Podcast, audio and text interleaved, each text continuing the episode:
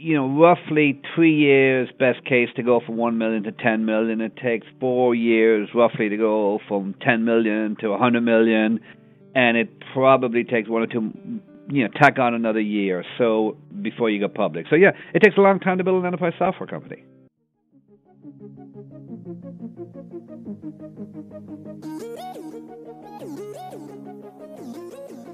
Welcome to Array Podcast, the platform to discover hacks and skills you need at different stages of building your business. I'm your host, Shruti Gandhi, founder and managing partner of Array Ventures. Array Ventures invests in founders focused on solving problems leveraging big data, artificial intelligence, and machine learning. Visit us on array.vc.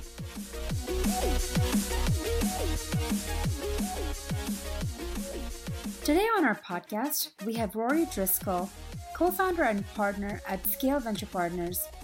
Scale just raised their sixth fund of $400 million, managing over 1.5 billion in assets under management. Scale had interesting beginnings as a firm. They were an in house VC fund inside Bank of America and spun out as a separate firm in 2007 by Rory Driscoll and Kate Mitchell. Scale is one of the few model VC funds in Silicon Valley with a woman founder and many women investing partners. Scale has been a helpful partner to Array since our early days and one of the few firms such as Array that focuses on enterprise investing. Rory has led investments and sits on the boards of companies such as Box, DocuSign, Pantheon, and many more, where Scale invested in these companies around Series A or B until they go public. I wanted to sit down with Rory and learn how to build a long lasting firm and how his views on enterprise sector has evolved over the years. In this episode, Rory discusses the typical life cycle of an enterprise startup, their path to IPO, his views on ICOs, how to pick an investment strategy, when and if to consider changing your investment strategy, and much more. Let's dig in here.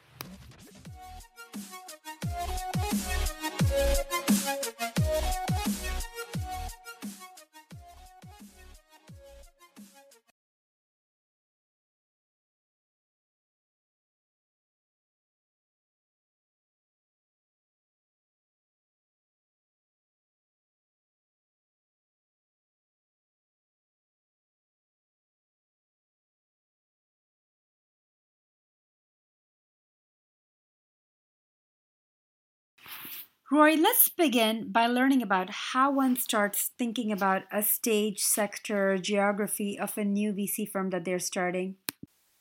I think you go at all those decisions on stage, sector, et cetera, via a combination of you know a couple of things. One is what strategy you think will work in the abstract, i.e., what do you think the best strategy is, which is how you know in some intellectual sense you'd want to go at it, and then to the second to a more pragmatic comment, what strategy do you think is doable for you, right? And you know, for example, you might decide that the best place to invest dollars in the whole wide world is you know late stage biotechnology, making hundred million dollar investments in any individual deal, but you can only raise ten million bucks, and your value and your experience is in IT, so it doesn't matter. So you know, a huge amount of strategy is you know what's the right strategy. I mean, you know, intellectually you go at it from what's the best place period, full stop. Pragmatically, you go at it from what's the most, where can I succeed with the skills and assets and attributes I have to bring to the table, right? How often do you think a VC firm should rethink their strategy? I mean, anyone who you know, you know, freezes their strategy and says done is an idiot. You know, conversely, in a ten-year business, if your strategy is changing every year, it's probably the wrong strategy, right? If you step back and think about our, I mean, just talking about our strategy and, and the evolution of our strategy. Initially, you know, when we first when BofA was our sole limited partner, we were a diversified fund because that's what the bank wanted us to do. So a third of what we did was software, a third biotech, and a third semiconductors. And you know, once we spun out, we discovered that the independent LPs much prefer to do their own diversification. So we would be a lot better off focusing just on one sector and letting them do the diversification. And then secondly, we discovered that you know the returns, especially in the last decade, were very different by sector. You know, I'm always the first to say you absolutely can make money. I think in semiconductors and biotech. It's just different strategies. Our strategy of kind of focusing on companies that were early in revenue and looking to scale and had that kind of risk and return profile was very hard to replicate, in particular in biotech, where it's much more science bet. So it just became obvious it didn't make sense to keep the three sectors together. And you know, in a yeah super collaborative way, we really just decided to focus down on software and technology in you know 2009 on for for our third fund, our first independent fund.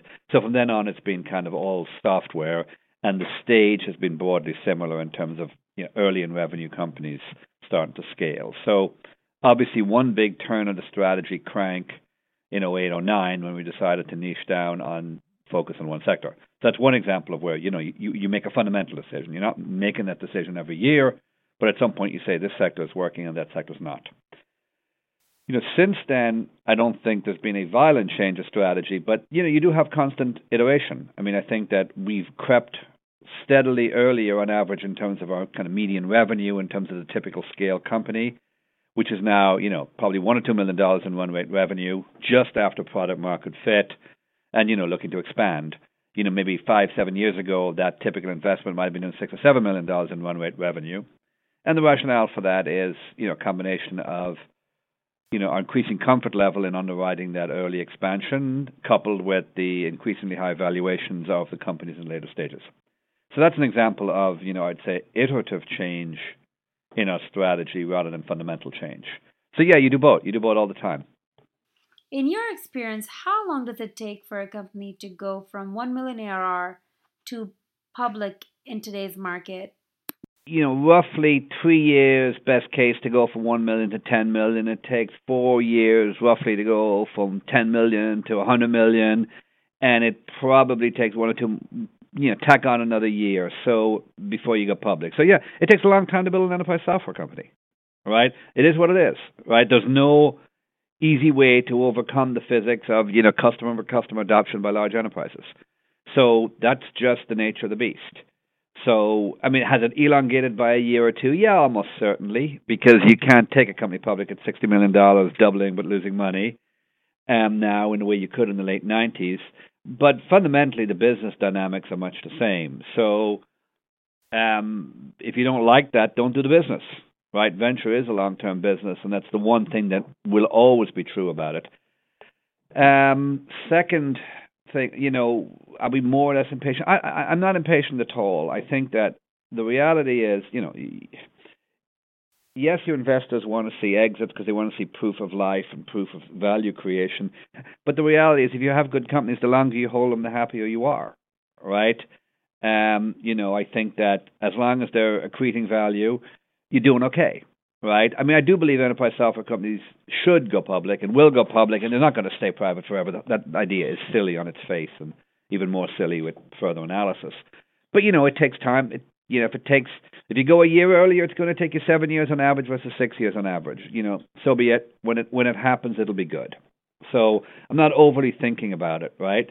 Do you even see companies at your, you know, your later stages? Um, explore the ICO route to get liquidation or you know I, um, I, I, I, you, did you say ICO? Yeah, ICO. N- not not IPO. All right. No, spend no time on it whatsoever. Hasn't cropped up. Um, you know, not a believer. Um, you know, where do you start? I mean, I, I really don't want to be the board of a company that issues. I mean, Let's start with the fact that it's not really clear what the securities law implications are, and thus you're exposing yourselves to all that liability.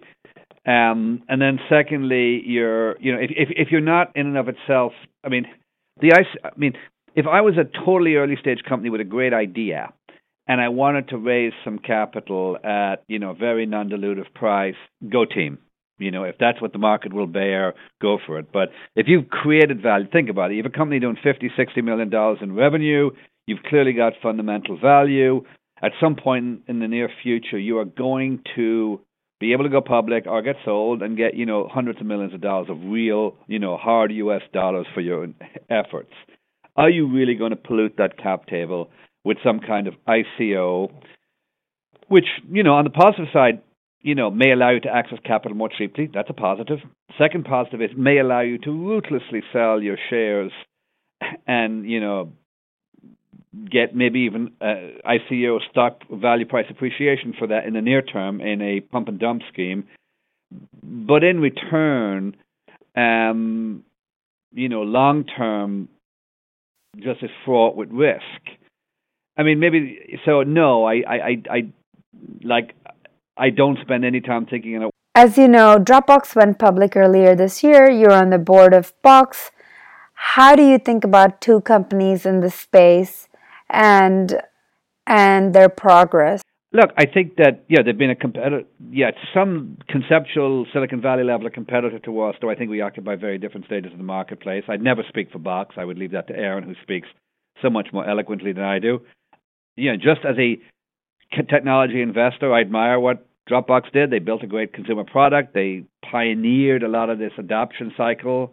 You know, in the low end of the enterprise, they do a nice job. And the number of people on the planet who create a billion dollar revenue company is pretty darn small. Do you think that the enterprise, pure enterprise companies get um, unfairly undervalued in the public markets? Or is there a shift happening in that right now? Well, I don't think so. I mean, I, you know, first I don't think anything, but uh, you know, fair is a funny word. I don't think you know. Obviously, it's. Um, I don't think anything is undervalued over an extended period of time because that's how capitalism works right? I think comp- uh, the way I'd say this is enterprise and consumer businesses have very different trajectories and durability. What you tend to see in the consumer, I mean, and you know, on, on by three or four dimensions, consumer businesses grow hyper quickly, right? And tend, and in the internet space, can be wildly profitable. They tend to be oligopolies. Uh, sorry, monopolies, right? There tends not to be three of them four of them. There tends to be one of them. And being in the number two, three, or four player is just a, a, a sucker's game, right? Uh, conversely, they also are vulnerable to fads and can over time fade. Enterprise revenue, it, it, takes a lot more money to build an enterprise company. It's more, more linear rather than explosive. Uh, every customer is a considered purchase. The network effects, if any, are much lower, right? And all those speak, and they tend to be oligopolies, not monopolies. So, in other words, multiple companies in the same space. As a re- on the other hand, the positive is they're fairly durable, right? And it's more of them. I mean, if you look at the numbers, you know, ballpark, uh, enterprise software companies or enterprise tech companies tend to be 70% plus of the total tech IPOs, and consumer plus or minus 30%. And of the value, it tends to be 60% plus consumer. So, no surprise, look at Google and Facebook. Consumer technology, consumer companies, there are small numbers of enormous wins and a lot of roadkill enterprise, it's still hard, but there are a slightly larger number of really good outcomes in the you know 10 billion, 1 billion, 10 billion plus range. But you know the largest, the most successful enterprise software company in the last 10 years is obviously Salesforce. Its market cap, I think, is 70, 80 bill. Though I haven't looked at it in the last few weeks. Whereas you know Facebook's market cap is 400 billion dollars. You know if you're in the right one, it's a great business, but there's just less wins and so this, you know, and you're never gonna get into the consumer side of investing, you think? Or I shouldn't you don't say never, never, say but you don't never say never. Yeah. I mean, you know, I, yeah. I, I don't say never. I mean, I think that you know, look, the the the wisdom of venture and you know Buffett there's a bunch of cliches and investing I should say not just venture is you know you don't have to do every good deal you just have the deals you do have to be good and then secondly mm-hmm. is you know you have to understand the space you're playing in right and you know we look we have a business that works well for us and more importantly works well for our limited partners and our investors. We we know how to make money in the space we play in. Uh, before I'd go into any, before I'd add any other space to it, before I'd add, a, you know, I just want to know that risk adjusted they offer the same or better returns than doing what I'm doing. Right? It's back to what I said earlier. You never say your strategy's done forever, but you have a high bar before you say. I mean, yay, I love, you know, if you have something that's working before you decide to thrash it and go do something else, you should be thoughtful. Rory, how is the consumerization of the enterprise and bottom up adoption changing the way software gets adopted in enterprises today? I remember in one of our conversations you had mentioned that the sales guy from 1970 can still do a good job of selling software today in 2018 I mean, I think you know consumerization to some look. The reality is, does the software have to be better? Yes. Are there a series of software products where you can have organic ground up adoption that gives you a massive business advantage? Yes. I mean, Box um, precipit- uh, you know, t- took advantage of that. I would say Slack is arguably a great example of that, whereby you know bottoms up use case and functionality for a free product allows a huge amount of adoption, and then you can drive that upsell cycle.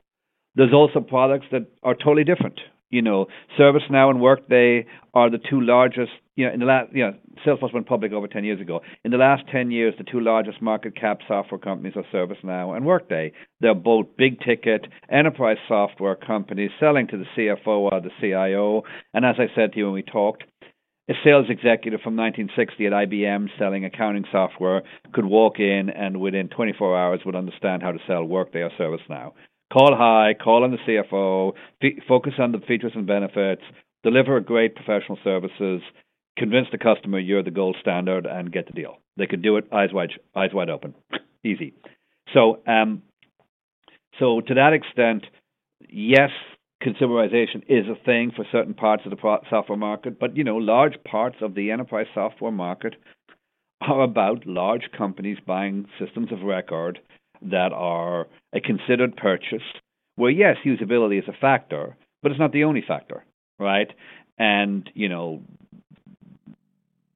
all the enterprise attributes around reliability, ability to deliver value, proven proven track record, managing complexity, able to handle all the enterprise complexity and process complexity come into play. And it's not just about quote unquote consumerization. What's in store for the future of enterprise over the next few years now? Um, you know, I mean, yeah, the, the, the, we always like to say differently. At some level, it's going to be the same as 2017 and 16. You know, growing at five or six percent, which is all it does. I mean, our companies grow a lot faster than that because they're taking share away. But I always start because we tend to be so, oh my God, everything's changing so fast here in Silicon Valley. I always start by positing the, you know, relative predictable, steady pace of the overall industry.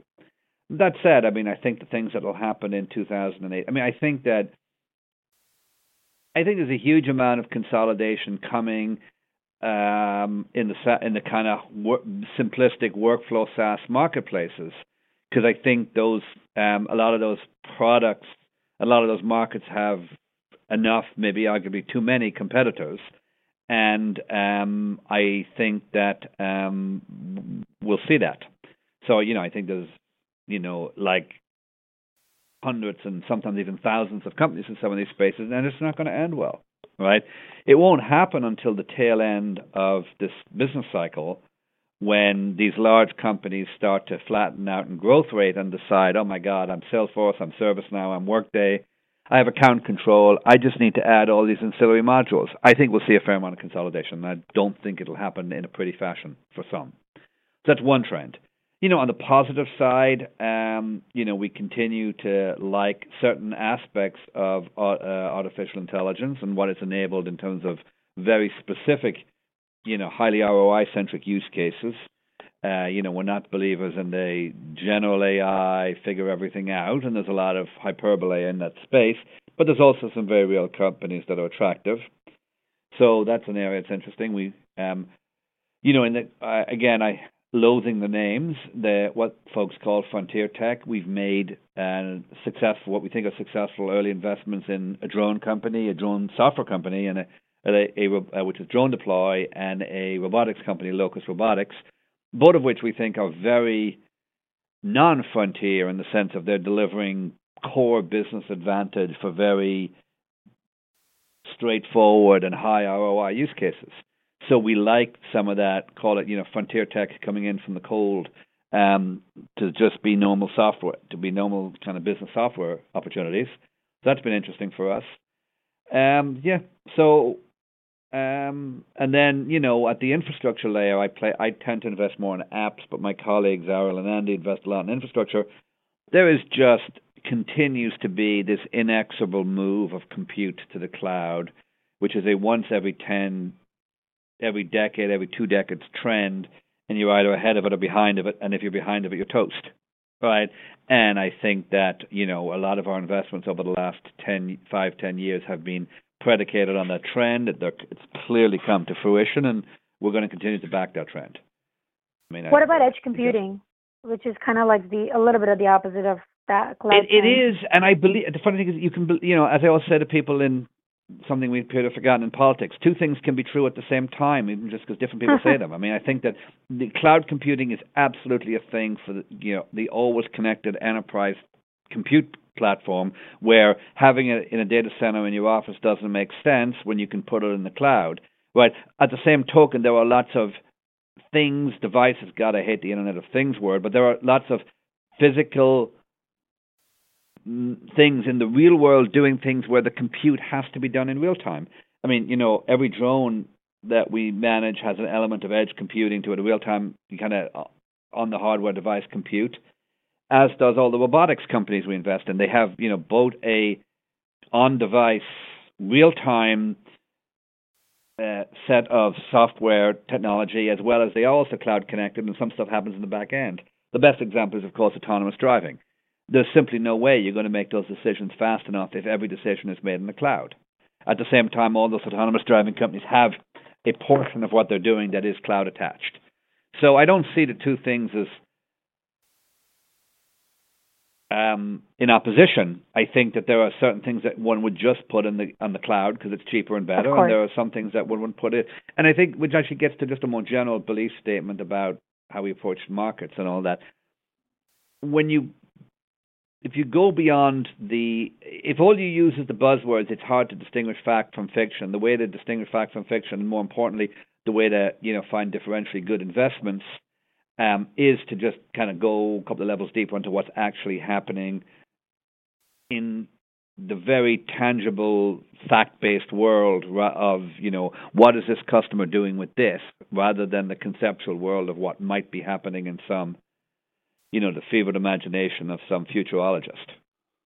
The the general AI seems to be unfavored by most of us, but then there is the we want to solve particular problems in particular verticals. Are there big enough markets verticals that AI company could solve that is big enough for it to not become so niche of a product? And are there many of those companies that out there that you think you can back? Sure. And you know, yeah, I think the answer is yes. I think that um but with some skepticism. I mean, I think that um if you look objectively at where AI is in enterprise software today, I always remind people of the 2016 and 17 IPOs. Almost none of them have a meaningful AI component. So it is good and appropriate to have an element of skepticism about where it is. It's, it's not far along. It's still TBD. I think that there are opportunities both in verticals and certain kinds of horizontal use cases. I absolutely do, I, and I think that you know AI is not a thing; it's a series of technologies that you know um, and techniques that yeah collectively allow computers to work more like humans. And what we find is that every AI adoption curve is different, and it's a function of the particular problem it's trying to solve. And you know, some of them can be solved today and deliver high ROI, and that's where the big companies will be created. Some of them can be solved today, but only deliver a marginal lift on what has gone before. And those are the kind of things where the incumbent software companies will probably just attach the um, some mild AI to their existing product and you know make it better, but not fundamentally need to a disruptive opportunity. And then in some cases, the problem is not tractable for five or ten more years and every dollar you spend on it will be wasted. Right? So, you know, piecing those out from the, you know, on the one hand, if it's too small to matter, the existing guys get the money. And if it's too intractable to solve today, you're going to waste your dollars. And in between is the sweet spot of solvable now and different enough in terms of tech barriers and ROI to the customer that you can build a company. So that's kind of what we're spending a lot of time trying to you know filter our way through. Um, awesome. So I guess before we move on from this general topic, what should founders look for when they approach you, and what time are they ready to be like a scale venture partner investment? Sure. I mean, I think that especially for larger AI enterprise software products, you know, you're not looking for 20 customers because you're not going to get it. You know, I think I like to see, you know, plus or minus a minimum of five customers, especially if they're big ticket. And a sense more than anything else, so that's that's just uninteresting. The real point is this: a, a ability to articulate what exactly your value proposition is, how much of that value proposition you, you know, whether or not you can quantify and prove that you can deliver that value, and whether the kind of buyer can use it and find it valuable, right? Because a lot of times, you know, we have this, hey, we're going to help these guys you know, we're going to help our enterprise customers make these decisions. But what you discover when you're talking to the enterprise is, yeah, we should decide that, but God, there's just so many other things to do, right? You know, and that you don't get the lift that one would nearly think one would in the, you know, a priori it all sounds very clever and smart and useful, but it, you know, when you've worked in any large company, I mean, they're so screwed up. Not screwed up is a bit harsh, but it's hard enough to take the basic steps that you need now that the hierarchy of things that they're going to fix, you might find that yours is interesting, but it's two or three years away before they get to that problem. So we would look for companies that have found a vein of customers for whom they're for for whom they can deliver a business improvement, either revenue or cost, that's so profound and so immediate that customers simply have to take advantage of it right? Versus a, hey, this is cool and we can help you predict this, and maybe in the future you could optimize that spend, but oh God, I got too much else to do. And what's the, you mentioned uh, a little bit of a con- contract value. What was the amount that is large? Give it like a number, like a 250k annual contract size, or like. I mean, that's good enough. I mean, my, my, my uh, that's totally fine. My point is merely, I mean, going back to the your, your your comment, throwing it back at you, the democratization comment, right? The kind of software that's sold via the democratization of X, Y, or Z tends to be 7k, 10k, you know, 5K, whatever, right? You know, lots and lots of horizontal customers who all happily buy. That's what democratization means. Lots and you know of people buying cheap software. The typical AI product, and it's not, it's a generalization, but it's broadly true. The typical AI product, it's a complex deployment cycle. There's a, some amount of customization. They're 50 grand, 100 grand products, right? I don't know any AI software product that's, you know, been sold into enterprises for 5K, right? So my point is merely you're not going to have. I mean, you're back to you know again, you're not going to have that groundswell adoption that you you by implication so love in the case of the democratization comment in AI because it's just not that kind of thing. So you're going to have smaller number of customers, more dollar commitment for a customer. Is it 50 or 100 or is it, you know, half a million? I don't I to me it's very situation dependent, but my point is merely it's not lots and lots of freemium customers upselling to 1 grand ACV deals. Yeah. Um I guess I have to ask, but are there any regrets in your venture career? Things you would have done differently? Companies you should have invested in? Of course there are.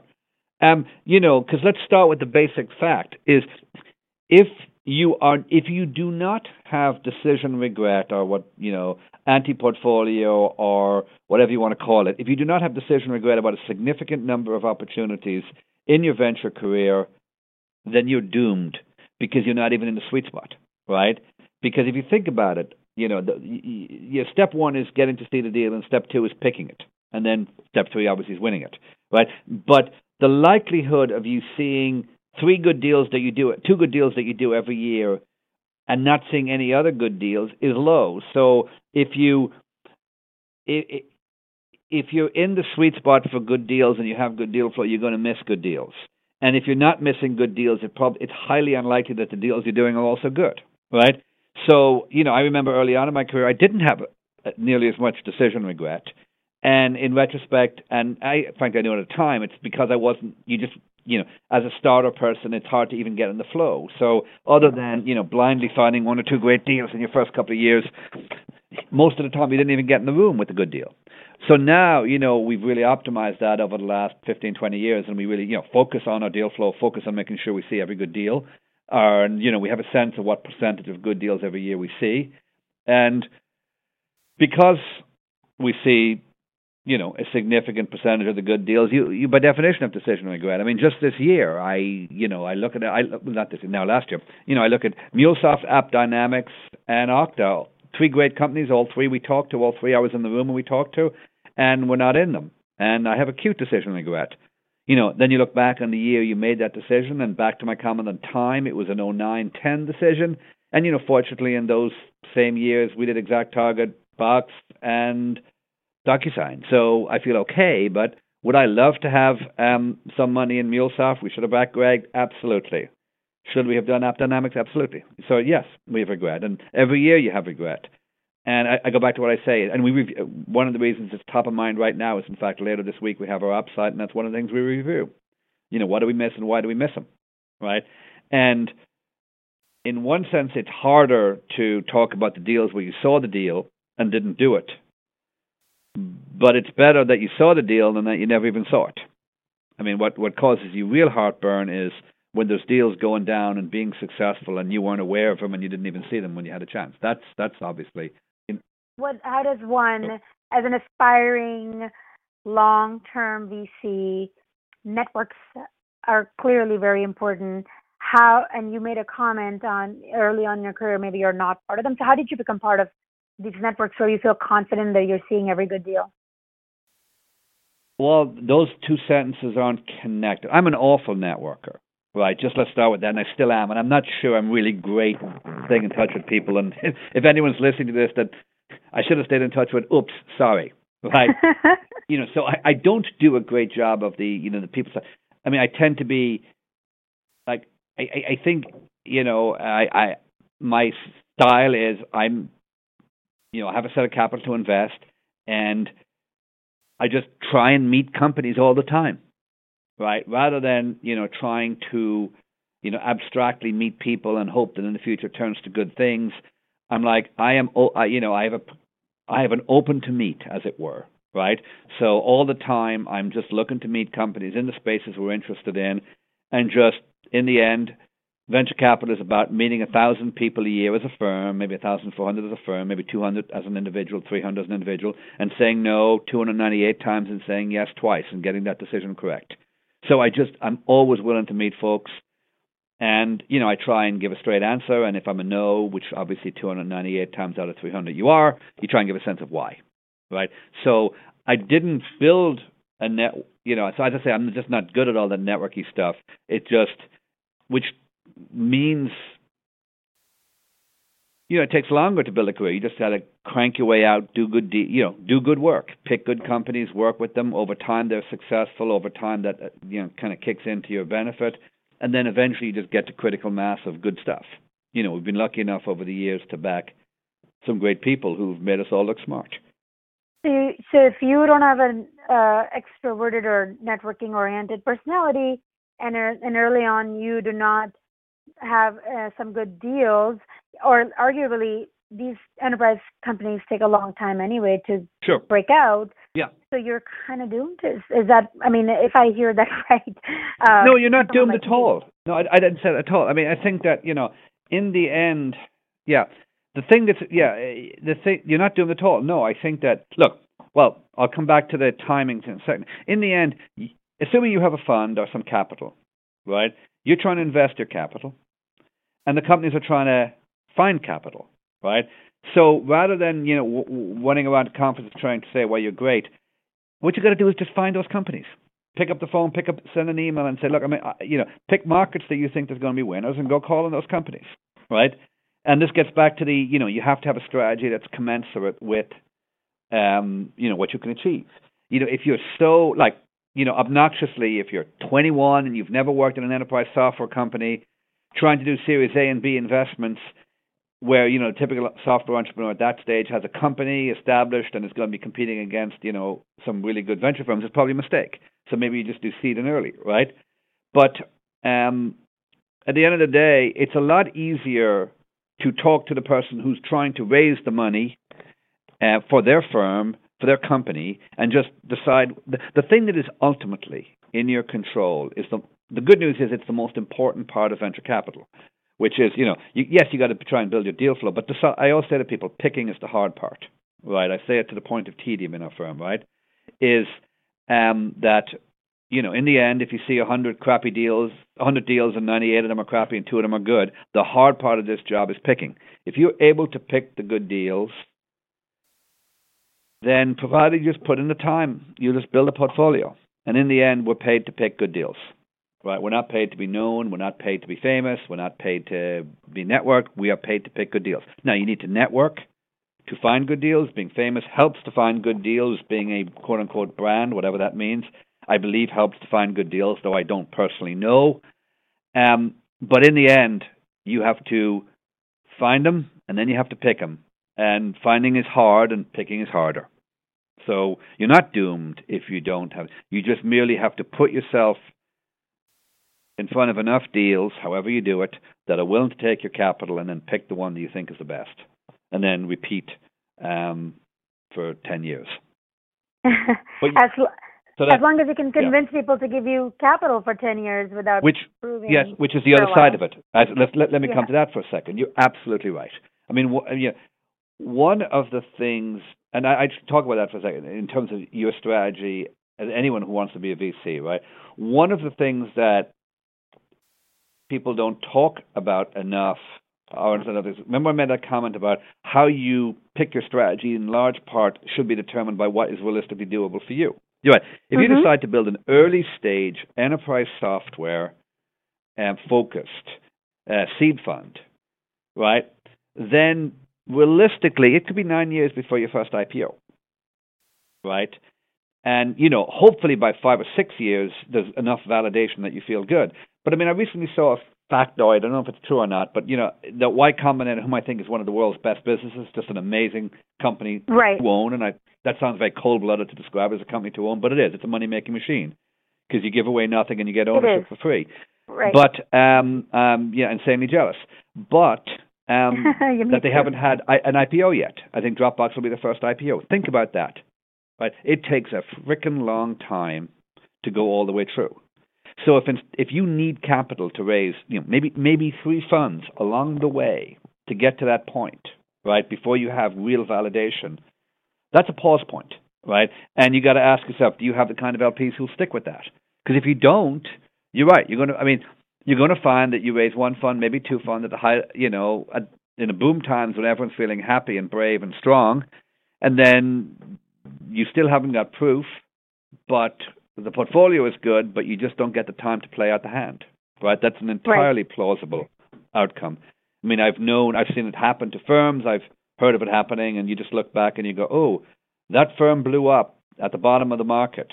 In retrospect, that portfolio was an awesome portfolio, and they should have hung in there. But that's just the way it goes, right? It's go back to my comment. It's why there are many reasons being, you know, the newest partner at an old line established firm is great, but one of the best is you've got time to build your, tr- and I, you know, this is not what I had, so I, I'm jealous of it, right? It well, would have been 20 years ago, I should say.